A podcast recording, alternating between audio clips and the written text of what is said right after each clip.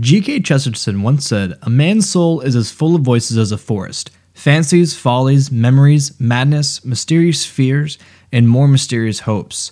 All settlement and sane government of life consists in coming to the conclusion that some of those voices have authority and others do not. And he wrote that in the Illustrated London News on July 2nd, 1910, under the title The Language of Eternity. So, like a man's mind described by Chesterton, the collection of Christians across the world is also full of many varying voices, many of which contradict one another, just like we talked about in the last episode in Sola Scriptura. For this very reason, the faithful and sincere Christian ought to discern with all seriousness and vigor which voices do indeed have God given authority and which in fact do not. One should ask and wonder who truly does have the authority, as prescribed by Scripture, to interpret and lead the body of Christ, the church, into understanding so that we can be one as Scripture asks of us. A Christian should pursue and seek out who is to keep us from being swayed to and fro with every wind of doctrine. And one should wonder if the Christian life truly is to be an island where each individual believer is to figure and define every detail for themselves without having to adhere to any authoritative guidance. As we've established in the series up to this point, they can only be, and must be, only one true way to interpret Scripture, and we have established that those under Sola Scriptura cannot fulfill these needs of the faithful. So what is left is a look to the opposing claim, and that is that it's not Scripture alone which has the authority, but that Christ gave us a magisterium, an interpretive body within the Catholic Church. My name is Austin Wright. Welcome to the Upon Rock Podcast.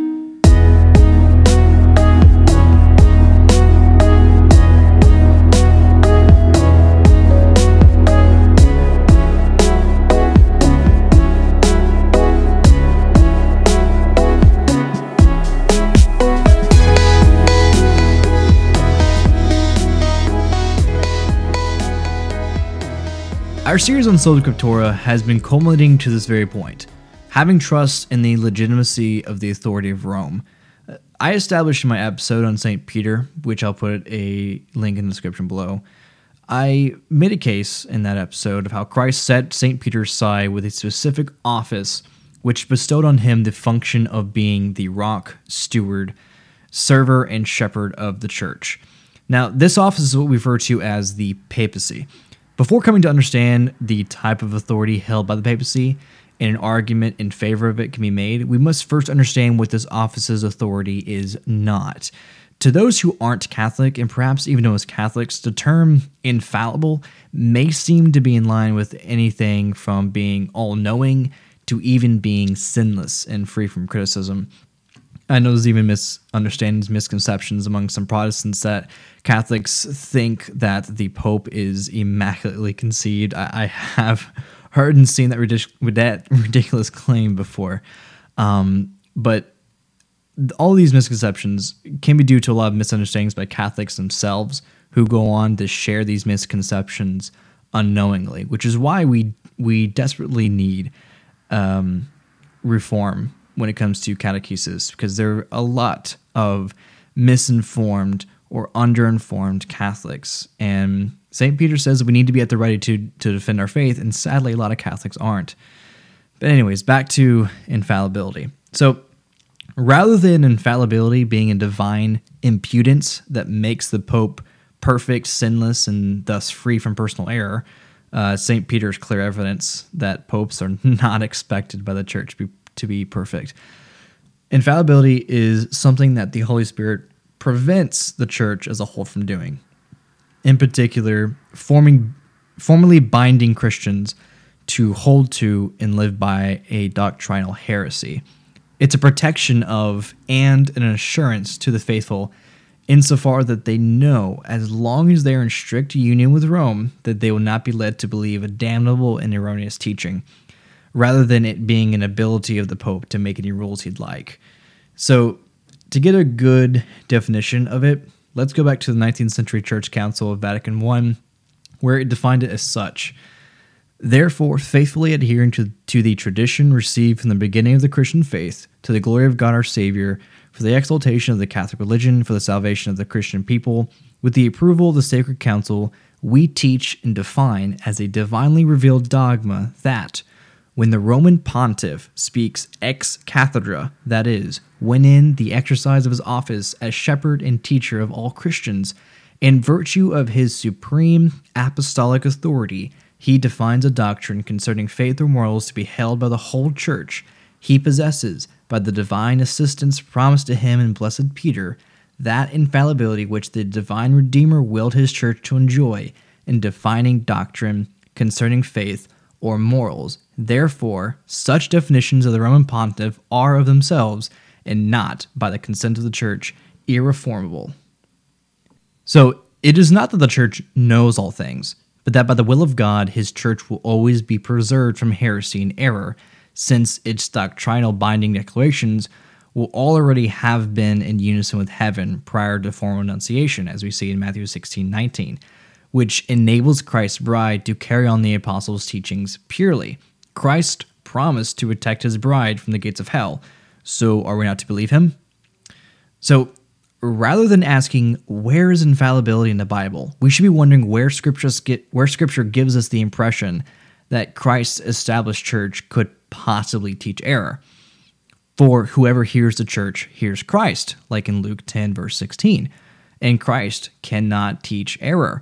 And if he has been given all authority in heaven and on earth, as he states in Matthew 28 18, and then he bestows this authority, like he does in Matthew 16, Matthew 18, Matthew 28, Luke 9, and John 21, why would divine protection not come with this bestowment of authority? Are there passages within Scripture which would lead us to believe that Christ would not be with his church and that he would leave it unguided? We should all be able to agree on, as Christians that the writers of the gospel accounts and the epistles within the canon of Scripture were guided and guarded by the Holy Spirit, which made their written words inerrant. Basically, these personally fallible men were thus protected by the Holy Spirit for the sake of Scripture, which was for the sake of the faithful. So, in a sense, all Christians believe in infallibility. Therefore, we know this sort of protection exists as a part of the guidance of the Holy Spirit, which walks along with the church to guide into all truth, as we see in John 16, verse 13. And that's exactly what infallibility is the Holy Spirit guiding the church down the path of truth, which is what we hear and receive from Christ Himself. Christ Himself tells us this. The Holy Spirit won't allow for the strides of doctrine to fall outside the straight and narrow path because if it does, if doctrine was to become twisted to the point of falling off the straight and narrow, then that means that hell will have prevailed, and Christ already promised against that possibility. That's one thing which I just don't understand. Is what do Protestants think it means when Christ said that the gates of hell would not prevail against the church that he built upon Peter? What does that mean? That hell would not prevail. Now, some may argue that infallibility was not defined until 1870 at Vatican I, and so therefore it's not something that was relevant or present within the early church, and that it's just some recent development, some brand new doctrine that the church made up. At first glance, I m- might be able to understand why a person might come to say that, but the fact that a certain teaching isn't defined extraordinarily by the magisterium, it does not follow that the, ordin- that the ordinary magisterium, the universal traditional teaching of bishops, which has been passed on through church history, it doesn't mean they, throughout history, haven't adhered to this belief. It also does not mean that the ratified teaching wasn't true leading up to its definition. Because with that argument, if one were to follow that line of thinking, that would mean that Christ did not have two natures, human and divine, until it was defined in 325 AD at the Council of Nicaea. And at the same time, it could be said of the Trinity, which is neither mentioned in Scripture explicitly nor defined until the Council of Chalcedon in 440 in 451 AD.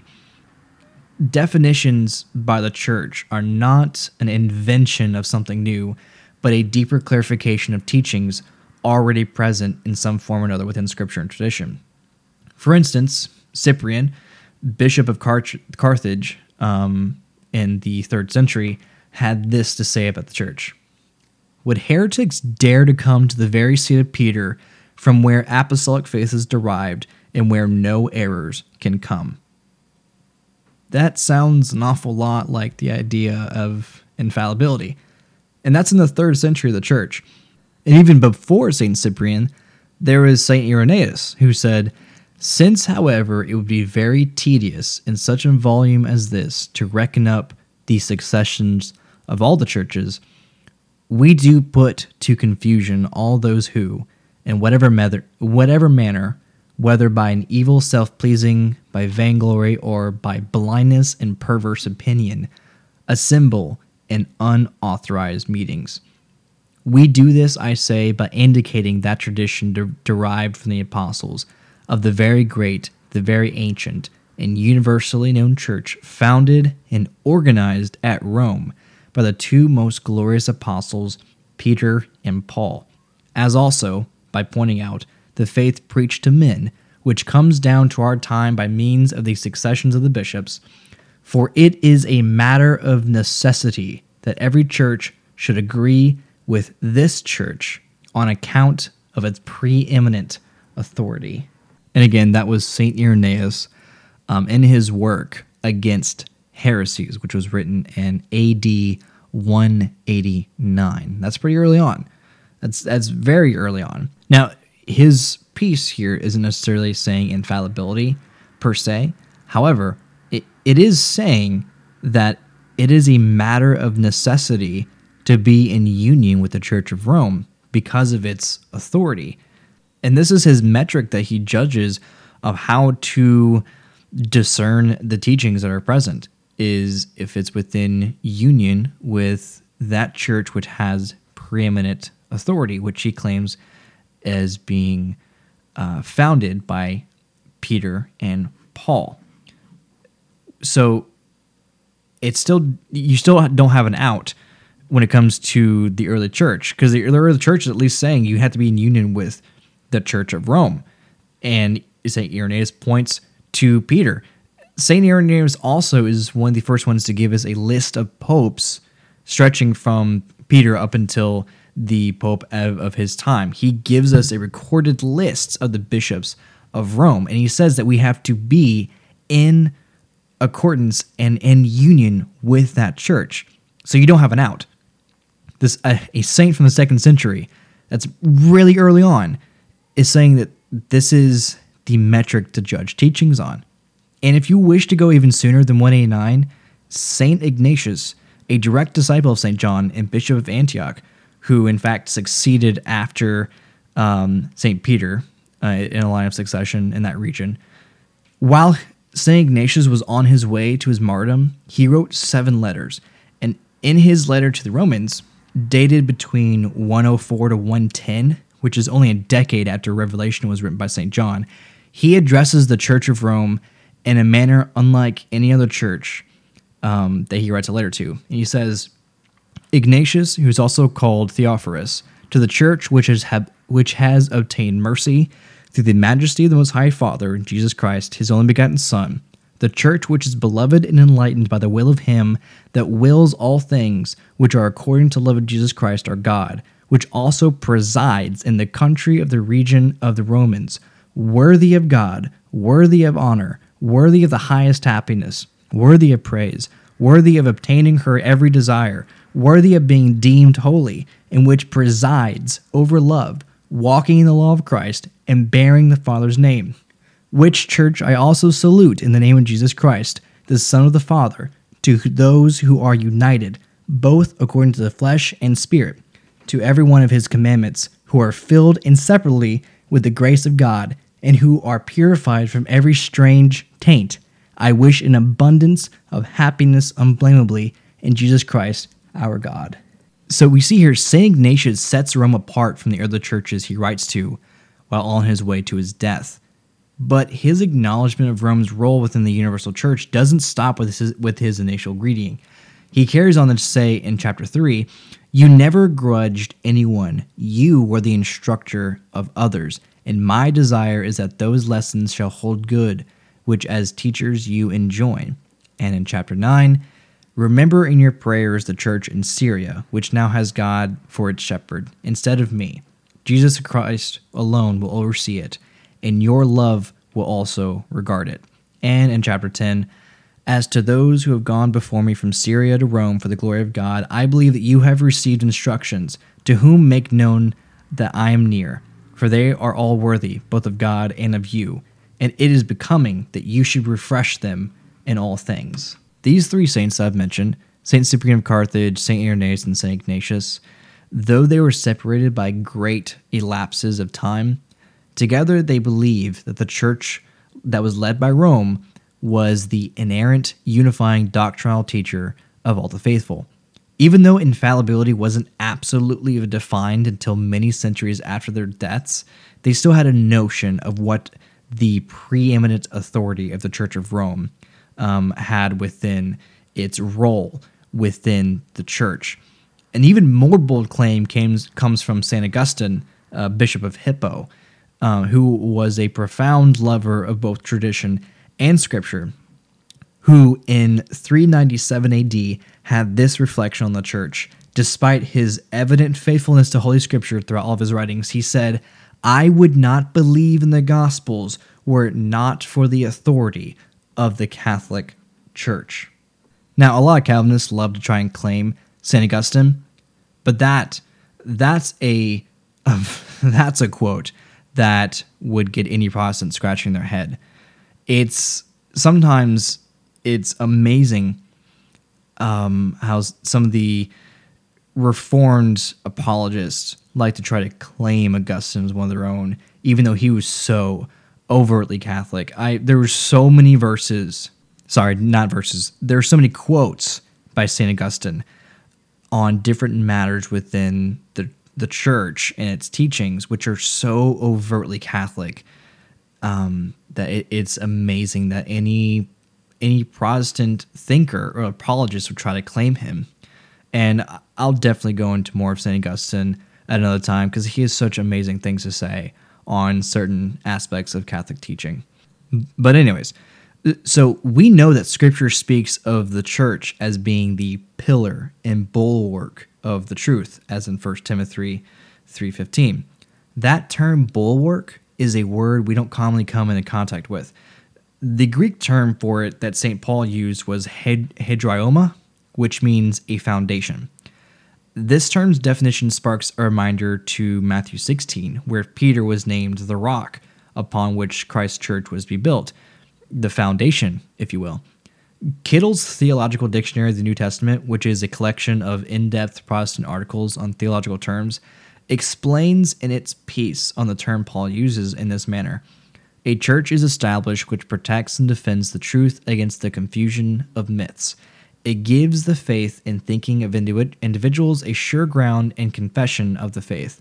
No longer God alone, but also the Church of God, now guarantees the permanence of the of the aletheia, the truth. The steadfastness of faith has now become loyalty to the Church and the Confession, and that's from Volume 2, page 364. And this is a Protestant work. Again, this is a Protestant definition. And this comes across as being quite a Catholic sounding explanation of that term, which gives even more credence to the Catholic understanding of the role of the church. That even if if a Protestant scholarly work can come to the conclusion on like on that interpretation of that word and will even admit to its definition that's that's what it means it, it just gives even more credence to the catholic um, claims and this foundational structure of the Roman, of the Roman Catholic Church of it having an authoritative teaching office comprised of bishops who are the successor of the apostles follows the likeness of the hierarchical structure of ancient Israel. This bulwark foundational kind of structure it goes all the way back. And we see that Jesus establishes his church in this fashion, using traditional Jewish language in the process, such as binding and loosing, and referring to the keys of the kingdom. In the Gospel of Matthew, for instance, Christ uses a term in reference to the scribes and Pharisees, which is not found within the Old Testament, but only within oral tradition. And I'll read the verse to you. The scribes and Pharisees sit on Moses' seat. So practice and observe what they tell you, but not what they do, for they preach, but do not practice. Even though our Lord strongly accuses the scribes and Pharisees of hypocrisy for not adhering to their own for their to their own teachings, and even coming up with with some of their own twistings of teachings, he still insists that they hold a position of legitimate authority, which he describes as them sitting on Moses' seat. In his book, The New Century Bible Commentary on the Gospel of Matthew, David Hill covers this passage and says that Moses' seat was simply not a metaphor, that there was an actual stone seat in front of the synagogue where the authoritative teacher sat. And you can find that on page 310 of his book. One's own search for any reference to this aforementioned seat of Moses in the Old, Old Testament would be in vain. It's just not there. It's a tradition that's not present within Scripture, which again should make some Protestants scratch their heads that Christ is referencing a tradition that isn't mentioned explicitly in Scripture.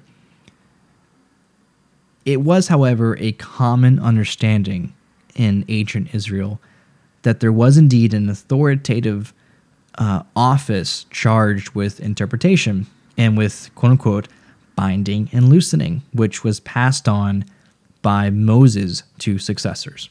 So, the first verse of the Mishnah Tractate, which is a written collection of Jewish oral traditions, indicates the Jews understood God's revelation as received by Moses as having been passed down from Moses in an uninterrupted succession by the laying on of hands, uh, which bestowed his authority, starting with Joshua and then onto those after him. And we see that in Deuteronomy 34 and Numbers 27.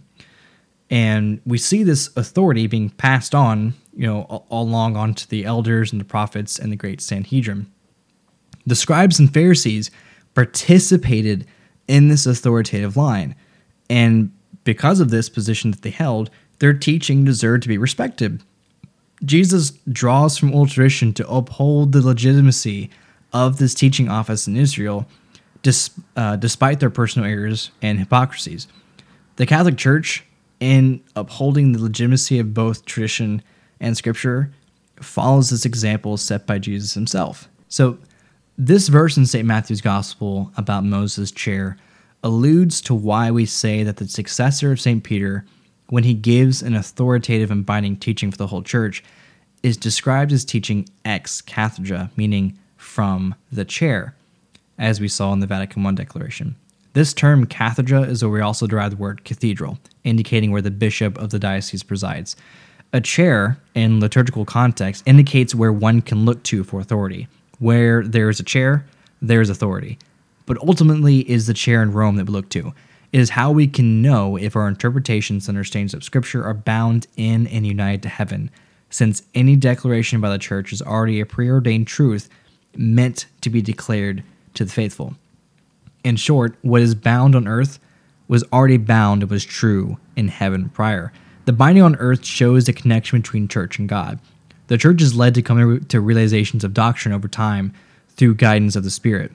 And this here is the notable and fundamental difference between the magisterium of the Old Covenant and our teachers under the New Covenant. The successors of the apostles, and especially Peter's successors, have the Holy Spirit to actively guide them into all truth, as we've stated many times before. Now, there are also those outside of the church who try to claim that the church fathers and historians fail to mention Peter or the papal lineage after him. And they will then use this as their ground from which to claim that the papacy was non existent in the early church and was therefore an invention of the Roman Empire, such church union, more or less. Um, and, and they'll state, like, you know, whenever Christianity became legal in the fourth century. You know, that's whenever this monarchical papacy came about and, and, such. Although you will hear varying claims as from Protestants who are against the papacy, they'll come up with different timelines of when the papacy uh, comes about. But one thing they all agree on is they'll say that the papacy was not present um, within the very earliest stages of the church, as in from Peter onwards. Um, but this is far from true. uh, we have accounts from varying areas within the early centuries of the church. For instance, amidst his response to the Donatists, whose beliefs led them into a schism, St. Optatus, which was the bishop of Milevis, said, You cannot deny that you are aware that in the city of Rome, the episcopal chair was given first to Peter, the chair in which Peter sat, the same who was head. That is why he is also called Cephas, rock, of all the apostles, the one chair in which unity is maintained by all. And that was in 367. There also is not a lack of evidence and record of the lineage after Pope Peter, as someone loved to claim. The church, as mentioned previously, carries on their offices as Israel did. And I will go into this more in depth in the next episode. But to prove one's rightful position among the leadership in the early church, you had to show and trace your unbroken lineage leading back to the apostles. It was crucial in the continuance of, of, uh, of the church. As Tertullian um, in the year 200 says, this is the way in which the apostolic churches transmit their lists. Like the church of the um, Smyrnians, which records that Polycarp was placed there by John, like the church of the Romans, where Clement was ordained by Peter. We also have Eusebius, an Eastern bishop who was far removed by Rome by distance. He wrote, he also wrote on the papal, uh, on the early papal lineage, and he says Paul testifies that Crescens was sent to Gaul, but Linus, whom he mentions in the second epistle to Timothy as his companion at Rome, was Peter's successor in the episcopate of the church there, and has already been shown, as has already been shown. Clement also, who was appointed third bishop of the church at Rome, was, as Paul testifies, his co laborer and fellow soldier. And he wrote that in his work, Church History, in the year 312. So here Eusebius mentions at least two of Peter's first known successors, but an even more impressive testimony comes from comes again from Saint Irenaeus, who in the second century, as I say before, offered an account of the lineage of the bishopric of Rome and I'll put I'll put a link to that in the description. Uh, I believe that's on New Advent, uh, the website New Advent, which is a, a, great website for looking into the early church. But again, I'll, I'll, put a link to to that in the description. But he he, he gives us a list leading from Saint Peter up into the Pope of his own day. Um, in this particular passage, where he gives us this list, Saint Irenaeus also mentions Pope Clement. Uh, he says, The blessed apostles, then, having founded and built up the church, committed into the hands of Linus the office of the episcopate. Of this Linus, Paul makes mention the epistles to Timothy. To him succeeded Anacletus. After him, in the third place from the apostles, Clement was allotted the bishopric. This man, as he had as he had seen the blessed apostles and had been conversant with them, might be said to have the preaching of the apostles still echoing in his ears and their traditions before his eyes. Nor was he alone in this, for there were many still remaining who had received instructions from the apostles. In the time of this Clement, no small dissension having occurred among the brethren at Corinth, the Church of Rome dispatched a most powerful letter to the Corinthians, exhorting them to peace, renewing their faith, and declaring the tradition which had lately received, which it had lately received from the apostles. Saint Irenaeus, in the year 189, is mentioning a letter from Pope Clement, um, which he wrote to the Corinthians. And the dating of this letter, um, it's kind of up, up for debate, but it's it's dated anywhere between the year 70 and the year 96. And uh, it's a fantastic piece of evidence in support of the Catholic claims. And it's so, so early on. This is first century. Um, another good reason as to why it gives um, strong support for the Catholic claim is during the time that this letter was written, whether you take the earlier stance or the later stance, either way, St. John the Apostle was still alive when Pope Clement wrote to the church at Corinth. But the Corinthians don't reach out to St. John when they encounter an issue within their church. St. John was even closer in proximity, which means a letter would have gotten to him sooner and he was one of the pillars of the church as we as we know from scripture um, but the corinthians choose to reach out to rome instead and saint clement responds The apostles have preached the gospel to us from the Lord Jesus Christ. Jesus Christ has done so from God. Christ, therefore, was sent forth by God, and the apostles by Christ. Both these appointments, then, were made in an orderly way, according to the will of God. Having therefore received the orders and being fully assured by the resurrection of our Lord Jesus Christ, and, the and established in the Word of God, with full assurance of the Holy Ghost, they went forth proclaiming that the kingdom of God was at hand. And thus, preaching through countries and cities, they appointed the first fruits of their labors, having first proved them by the Spirit to be bishops and deacons of those who should afterwards believe. Our apostles also knew, through our Lord Jesus Christ, that there would be strife on account of the office of the episcopate. For this reason, therefore, inasmuch as they had obtained a perfect foreknowledge of this, they appointed those ministers already mentioned, and afterwards gave instructions, that when these should fall asleep, other approved men should succeed in their ministry. Let us therefore flee from the warning threats pronounced by wisdom on the disobedient, and yield submission to his all holy and glorious name, that we may stay our trust upon the most hallowed name of his majesty. Receive our counsel, and you shall be without repentance. If, however, any sh- shall disobey the words spoken by him through us, let them know that they will involve themselves in transgression and serious danger, but we shall be innocent of this sin. Right is it, therefore, to approach examples so good and so many, and submit the neck and fulfill the part of obedience, in order that, undisturbed by vain sedition, we may attain unto the goal set before us in truth, wholly free from blame. Joy and gladness will, will you afford us, if you become obedient to the words written by us, and through the Holy Spirit, root out the lawless wrath of your jealousy, according to the intercession which we have made for peace and unity in this letter. And that was from the first letter of Saint Pope of Saint Pope Clement to the Corinthians, written between 70 and 96 AD.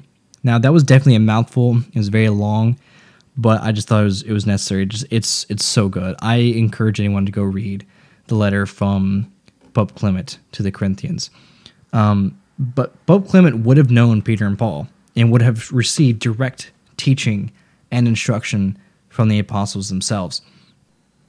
And again, the Corinthians reached out to Rome itself, and that's why he had pre- they they perceived the Church of Rome to have precedence over the other churches. And this letter was considered so important. The letter as a whole was considered so important that it was read alongside scripture during mass in the early church. It also had widespread support for it being included in the canon of Scripture come time that the church discussed the formation of the canon.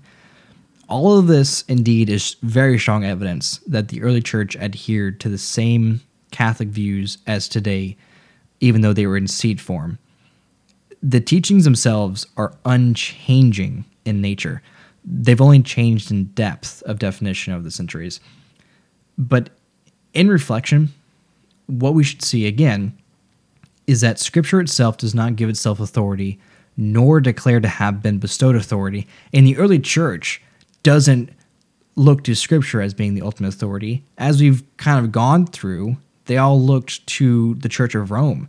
And another side note Scripture also does not give account of itself of what the actual canon of Scripture is. Because, again, it was the church which formed and ratified the canon and declared which books were inspired and which were not. Sola Scriptura just keeps on ending up being self-defeating. It is not it is not protected by tradition or or anyone within the early church. It is not a teaching recognized by any of the martyrs who died in the early church. They did not die with the notion of sola scriptura.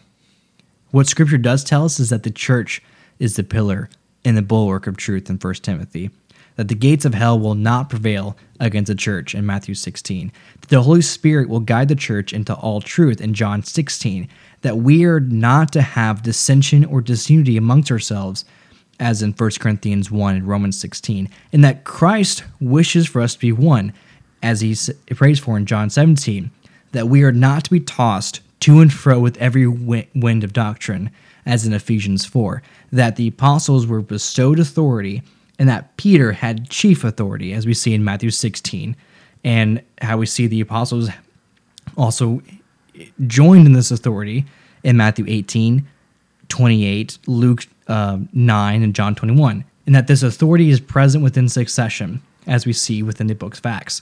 If this is what Scripture tells us, and if Scripture is what you view as the ultimate court of appeals, then you then shouldn't you submit to what Scripture declares? Only after achieving true unity can Christians then be of one functioning mind in doctrine, and Protestantism cannot give us that. You can see by the dissension amongst all the churches within Protestantism that there's not one functioning mind. They all differ so drastically on, and they even differ on what they would declare would be the fundamentals.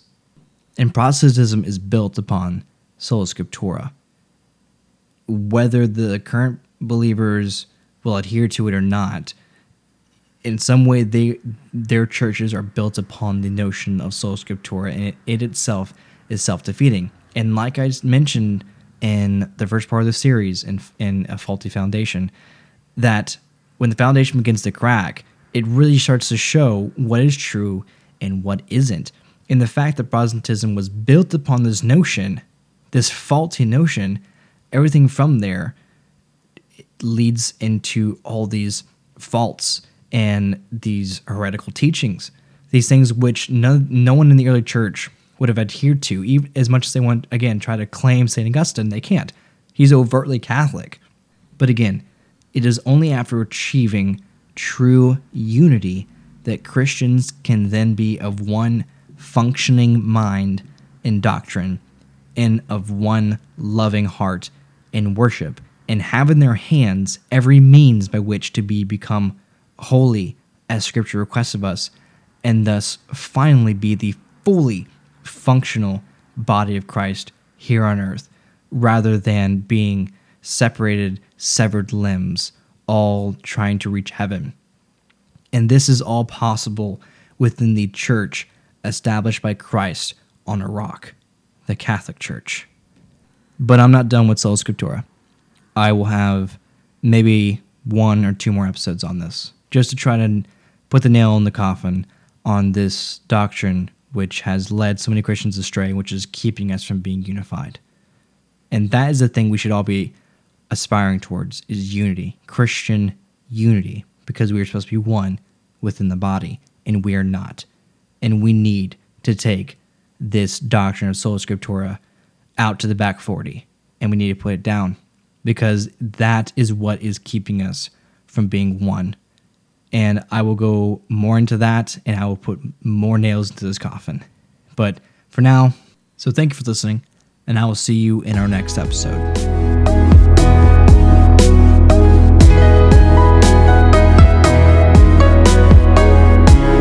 If you like this episode or the podcast in general, please share it on social media and leave a review wherever you get your podcasts. If you'd like to support Upon the Rock, please consider donating to us on Patreon. Also, don't forget to go to upontherockblog.com to keep up all of the content we have to offer, with much more on the way. Upon the Rock would like to thank all of our supporters, and we would ask you to continue to please pray for us. Thank you.